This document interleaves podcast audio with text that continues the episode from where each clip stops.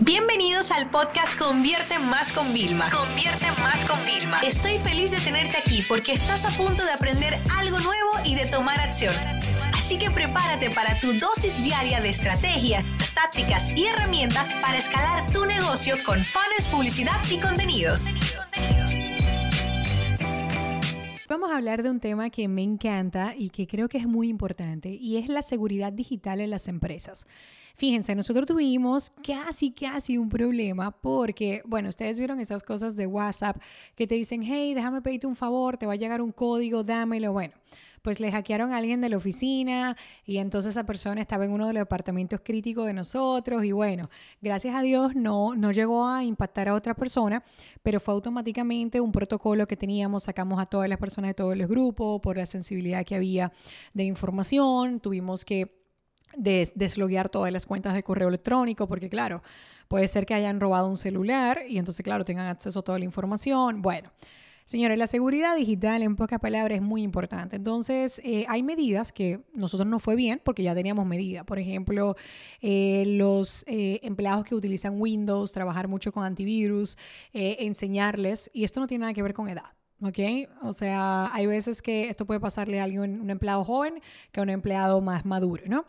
Eh, óyeme, hay que protegerse del tema de los virus, hay que buscar el modo de compartir la data de forma bien. Por ejemplo, en Google Drive no se comparte ningún archivo, sino es nada más con correos de la organización que estén dentro. Si es el tema de Drive, eh, de, perdón, de Dropbox, no puedes mandar un enlace público. Tienes que mandar un enlace que solamente los que puedan estar logueados puedan verlo. O sea, son pequeños detalles, ¿no? También nosotros hacer copias de seguridad constantes para poderlo tener. Por ejemplo, cada vez que yo creo algo, imagínense, yo me la paso inventando, diseñando metodologías y luego las mando a maquetar, pues como yo he estado en agencia donde han robado todos los archivos originales, ¿vale? Pues yo no me fío, no me fío. O sea, yo me quedo tranquila si tengo mi copia. Entonces yo, por ejemplo, un protocolo que hago antes de compartir al equipo de diseño, que mi equipo es maravilloso y nunca ha hecho nada malo, ni nunca nos ha pasado nada, pero antes de compartirlo, yo lo duplico, guardo mi copia, por si acaso decide alguien por ser gracioso a borrarlo, lo que sea, no que va. Todo el equipo que tiene algún documento o sea, suyo no, tenemos copia de seguridad. O sea, y esa parte es súper importante, ¿no? Todos los correos electrónicos exigimos la doble verificación con un teléfono, ¿vale? Para que las personas si se loguean desde otros dispositivos, pues también lo puedan tener. ¿Por qué? Porque esto nos da seguridad. Otra cosa en seguridad que hacemos es el tema de las contraseñas.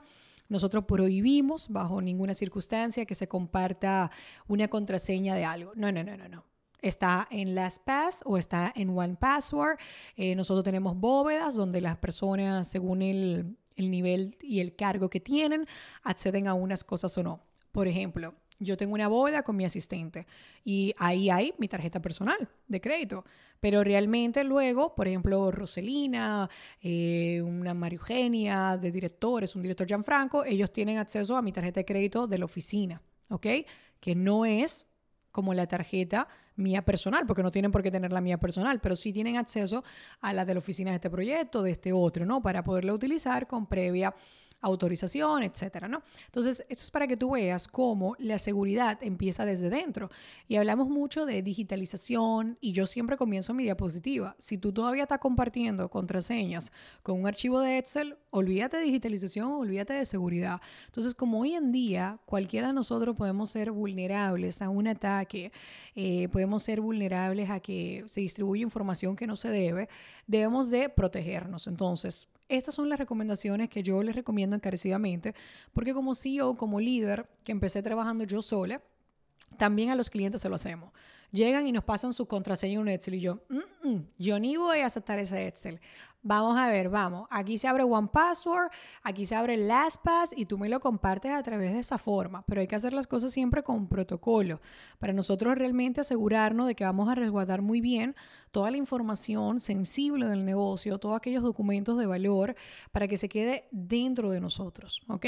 Si te estás preguntando a nivel directivo, ¿qué haces con el robo de información? De, oye, pues ¿qué hago con un empleado que me renuncia, pero ya se ha hecho una copia de seguridad de todo? Mira, lo primero es que ese empleado probablemente está incumpliendo los contratos que tú tengas creado y bueno, nuestro contrato no puede ni trabajar con clientes, ni utilizar la información, ni nada, porque evidentemente para algo se firman.